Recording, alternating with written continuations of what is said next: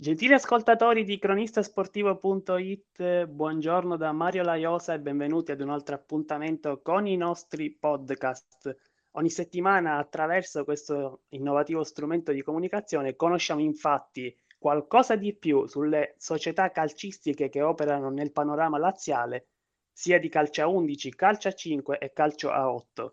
E questa settimana per fare il recap del girone B di Serie C1 del calcio A5 abbiamo l'allenatore del TC Parioli, Edoardo Ciufoletti. Buongiorno Edoardo. Buongiorno a te e buongiorno a tutti, grazie dell'invito. No, grazie a te Edoardo per averlo accettato, per dedicarci il tuo tempo. Ci mancherebbe altro, grazie, grazie. Prima di addentrarci nel nostro discorso, eh, ti chiederei di presentarti e raccontarci un po' di te. Volentieri. Ah, io diciamo sono arrivato in questo mondo un po' per caso, ehm, giocavo a calcio a 11, avevo avevo anche smesso, avevo 28 anni sono entrato in contatto con Andrea De Fazzi. Andrea De Fazzi un un grande allenatore, un grande formatore di allenatori, ehm, ha ha lasciato e sta lasciando dietro di sé tanti discepoli, ehm, ben più bravi e più preparati di me. Quindi parliamo del 2013, giocavo con lui, ehm, era il mio allenatore e mi chiese se mi interessasse allenare i bambini. Mhmm, la la prima cosa che avrei voluto rispondere era no, probabilmente per la paura di non essere all'altezza. E e e invece invece poi ho cominciato, ehm, ehm, ed è stato l'inizio di una bellissima esperienza. Ho conosciuto Michele Farrini, che è lo storico collaboratore di Andrea, che mi ha insegnato tutto, veramente, e che devo ringraziare a distanza di quasi 10 anni, perché se non ci fosse stato lui probabilmente non anzi sicuramente non sarei qua. I il il terzo il terzo membro di questo gruppo è Alessandro Bagalà, che sta facendo una carriera importantissima in questo sport e quindi essere a contatto con loro e con altri ragazzi bravissimi come Michele Serranti, come Edu Gonzalez e tanti altri mi ha mi ha permesso di di crescere e, mhmm, so io mi mi ritengo sempre l'ultima ruota del carro, da loro soltanto da imparare imparo tutti tutti i giorni. E oggi a distanza appunto di quasi 10 anni siamo siamo qui grazie a alla fiducia e anche un po' alla follia di Roberto De Lieto e Filippo De Angelis che dal Parioli hanno pensato di affidarmi di affidarmi la squadra. Troppo modesto sei No, direi, no, ma la Beh, hai avuto hai avuto il coraggio di metterti in gioco, di partire dai bambini, quel poi è sempre complicato quando c'è da rapportarsi con loro, ovviamente ci sono delle metodologie completamente diverse e Certo. è sempre una bella esperienza. E poi quando sei arrivata al Parioli? Dunque io, sempre tramite Andrea De Fazzi, giocavo al Parioli, ehm, gli ultimi anni del della mia, diciamo così, carriera futsalistica, se così la si può definire, giocavo in Serie D e ci fu un problema con l'allenatore che non era più Andrea, e, mhmm, l'allenatore lasciò la squadra, mhmm, verso le ultime 4, 5 giornate, adesso non ricordo precisamente, siccome era una squadra molto giovane, io già giovane più non ero, i ragazzi mi chiesero, sapendo della mia esperienza con con con i ragazzi, con i bambini, se se fossi disponibile a portare la stagione alla fine. Io chiaramente mi mi mi resi disponibile e le cose andarono bene fin da subito e così l'anno successivo guidai per la prima volta una Serie D del Parioli che si chiama Virtus Parioli, che ancora esiste, ehm, ed era l'anno del Covid che purtroppo fra le tante cose brutte che ha lasciato dietro di sé, ha lasciato anche per noi un campionato che ci stava regalando grandi soddisfazioni, fermo praticamente a metà. Da quel Eh punto sì. in poi ho ho continuato, ho fatto l'anno scorso in in C2 l'allenatore in seconda di Andrea De Fazzi al Belle Arti, ehm, e quest'anno sono ritornato al Parioli co co con il quale il filo insomma il il il non si era mai interrotto, ehm, sono tornato per per la C1. Insomma il Parioli è una costante ormai nella tua vita, nella tua carriera. abbastanza direi direi di sì, direi di sì. Ritorna e ritorna, è un circo un circolo eterno di ritorno insomma, Vediamo però sarà eterno, una il momento beh siamo ancora qua. esatto. Eh beh, comunque una bellissima storia, bellissima storia, ti sei messo in gioco più volte, sei sei stato un po' il Ballardini della del calcio a 5, il traghettatore. Esatto, esatto, esatto, esatto, va bene, eh, mi piace mi piace come come Ecco, una similitudine non non azzardatissima alla fine, possiamo dire, per No, quello che ci hai no, raccontato. Eh, parlando dell'argomento principale, il tema del nostro colloquio, della nostra chiacchierata, quindi questo sì. girone.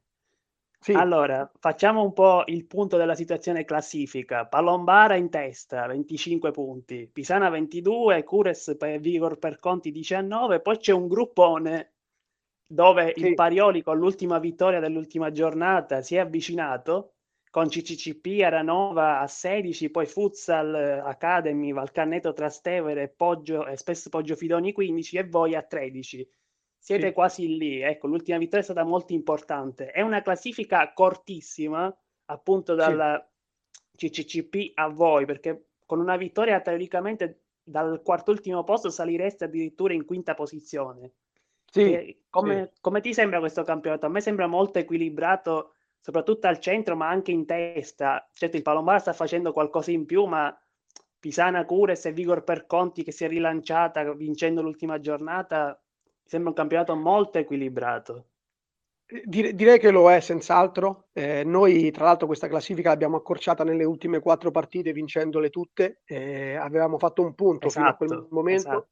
eh, però non eravamo preoccupati perché avevamo affrontato il Palombara, la Pisana, il Balcanneto, eh, il Cures tutte le squadre che lo Spes Poggio Fidoni che a inizio stagione era una squadra, oggi so che sono cambiate un po' di cose, quantomeno a livello di risultati parlo, perché ovviamente non sono a conoscenza dei retroscena. E abbiamo avuto un inizio in salita per la difficoltà delle partite, per la bravura degli avversari e anche per noi, perché siamo una squadra molto giovane, anche inesperta della categoria, a cominciare dall'allenatore se vogliamo, ma comunque anche per quanto riguarda i giocatori, siamo partiti più tardi e quindi sapevamo di dover pagare questo scotto. È stato anche probabilmente meglio da un punto di vista, diciamo così, didattico, giocare subito con squadre molto attrezzate, perché i nostri limiti ce li hanno fatti vedere forti e chiari e siccome questo è un gruppo di grande valore di grande abnegazione, i ragazzi sono stati disponibilissimi a, a lavorarci su e ultimamente ci stiamo togliendo delle soddisfazioni. Tornando al discorso del, del girone in generale, eh, devo dire che noi il, Palombara è stata la partita peggiore che abbiamo giocato, ci hanno battuto 5-0 senza proprio nessuna discussione. E mi sembra una squadra molto attrezzata, i giocatori si conoscono, eh, però mi sembra un girone mh, livellato verso l'alto perché insomma anche anche squadre che in questo momento stanno magari si trovano in ritardo di qualche punto, sono squadre che hanno qualità, che hanno giocatori bravi, allenatori esperti ed effettivamente ogni settimana abbiamo assistito a, a, sorprese perché la stessa nostra vittoria contro la Futsal Academy fuori casa non era scontata visto che c'era una certa distanza di punti.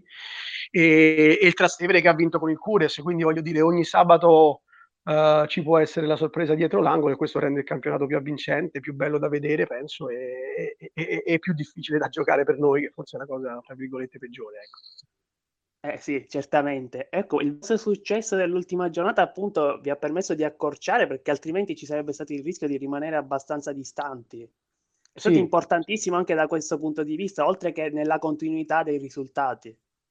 Assolutamente sì, eh, è chiaro che in questo momento, complice anche il passaggio del turno in Coppa, siamo in una situazione emotiva molto positiva, i ragazzi sono contenti e quindi gettano il cuore oltre l'ostacolo, la partita contro il Futsal Academy è stata molto difficile anche per una situazione ambientale, c'era molto vento, eh, il campo è molto grande, molto più grande del, del nostro, eh, stiamo pagando qualcosa in termini di infortuni perché il nostro capitano Salvatore Frangipane è fuori da cinque giornate e eh, quindi mh, 5, 5 partite in realtà considerando anche quelle di Coppa da tre giornate di campionato eh, abbiamo qualche altro acciacco e quindi non era semplice contro una squadra che aveva più punti di noi che era in casa e ci teneva a ben figurare ma siamo stati molto bravi ad approcciare la partita siamo andati subito in vantaggio abbiamo subito il pareggio con un gol abbastanza rocambolesco e siamo ritornati immediatamente in vantaggio poi abbiamo controllato fallendo qualche occasione per, per incrementare ma eh, non abbiamo rischiato granché di essere raggiunti e questo è perché la squadra ultimamente ha raggiunto una maturità e una consapevolezza che all'inizio non aveva, riesce a gestire i risultati, tant'è che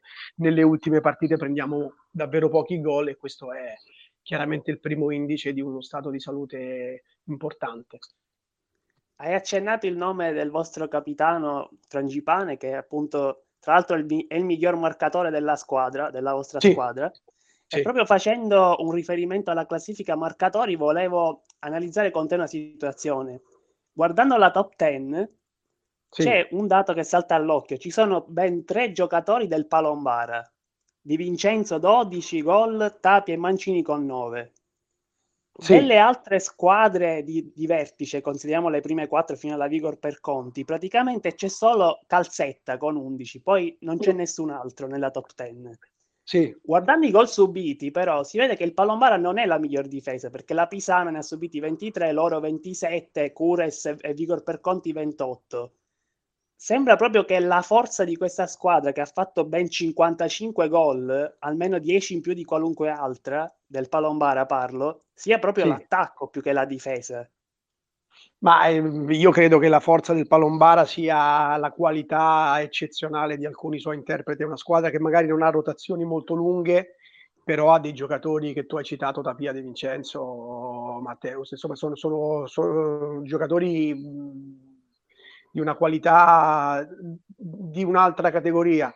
Poi nel calcio a 5 magari si subisce qualche gol in più rispetto al calcio, il parametro va, va spostato. È chiaro che sì, eh, vincendo magari una partita 6 a 2, 6 a 3, hai preso tre gol, ma quei tre gol vanno pesati, vanno pesati in una maniera differente. È chiaro che è una squadra a trazione anteriore, sicuramente. L'abbiamo visto anche noi giocandoci contro, dove mh, è stata una partita in cui davvero abbiamo avuto il possesso di palla ad una percentuale bassissima perché è difficile che questi ragazzi del palombara la perdano, di conseguenza offensivamente sono, sono molto molto forti e, lo, stiamo, lo stiamo vedendo, noi l'abbiamo visto sulla nostra pelle e continuiamo a vederlo tutte le settimane perché stanno facendo un grande campionato e quindi complimenti a loro perché se li meritano.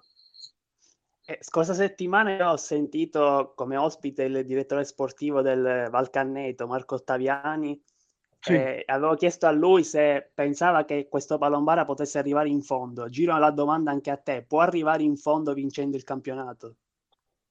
Guarda, mi riallaccio a quello che ti dicevo poco fa. Forse il problema che potrebbe incontrare è di non avere una rosa particolarmente ampia, almeno quando l'ho visti contro di noi non mi sembravano tanti e nelle rotazioni erano un po', un po' sempre i soliti, ma quei soliti sono talmente bravi che se, se non hanno infortuni o squalifiche, sinceramente penso che ce la possano fare. Secondo te si può rilanciare nella corsa anche la Vigor per Conti? Perché fino a scorsa settimana magari si pensava più Pisana e Cures, anche Ottaviani diceva queste due sono squadre insidiose che possono tenere il passo del palombare. La Vigor per Conti può rilanciarsi dopo questo successo? Pensi che abbia una rosa attrezzata per poter competere e andare magari anche ad insidiare la capolista?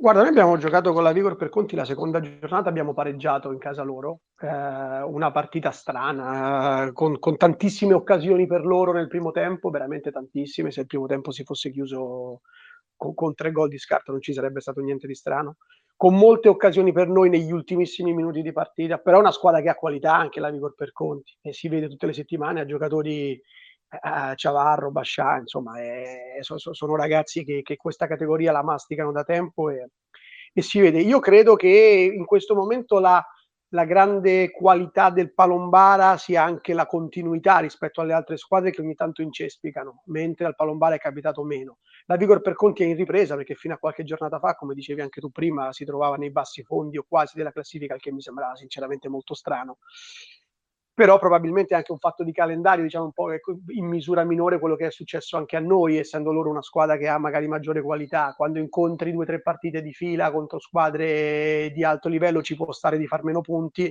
e quando poi il calendario ti sorride recuperi, essendo corta la classifica, loro sono tornati su. Secondo me se la combatteranno fino alla fine, perché l'esperienza e la qualità di certo non mancano né a mister Cignetti né ai suoi giocatori. Quindi credo che, che, che Lombara ecco, non se lo porti da casa, non vincerà il campionato a, a dicembre probabilmente, eh, non si può mai dire. Però qual- qualcuno glielo contenderà fino alla fine, però penso che sia la squadra con i valori più importanti, ecco, con tutto il rispetto per le altre. Prima di chiudere ti faccio due domande secche, vabbè una domanda in realtà. La squadra che più ti ha sorpreso in positivo e quella che più ti ha sorpreso in negativo non, non, non, voglio fare il democristiano, tanto devo, però voglio dire che, che, quella che mi ha sorpreso di più in positivo è la mia, nel senso che, che, che colgo l'occasione per riconoscere a questi ragazzi lo sforzo che stanno facendo, il lavoro che stanno, che stanno mettendo sul campo tutte, tutte le settimane. Quindi devo dire che effettivamente, probabilmente qualcuno da una squadra che l'anno scorso si è salvata a, a 5 secondi dalla fine del playout e che ha perso molti giocatori, nessuno si sarebbe aspettato una, una squadra così, così, in salute a questo punto. Il merito è dei ragazzi che abbiamo, che abbiamo scelto.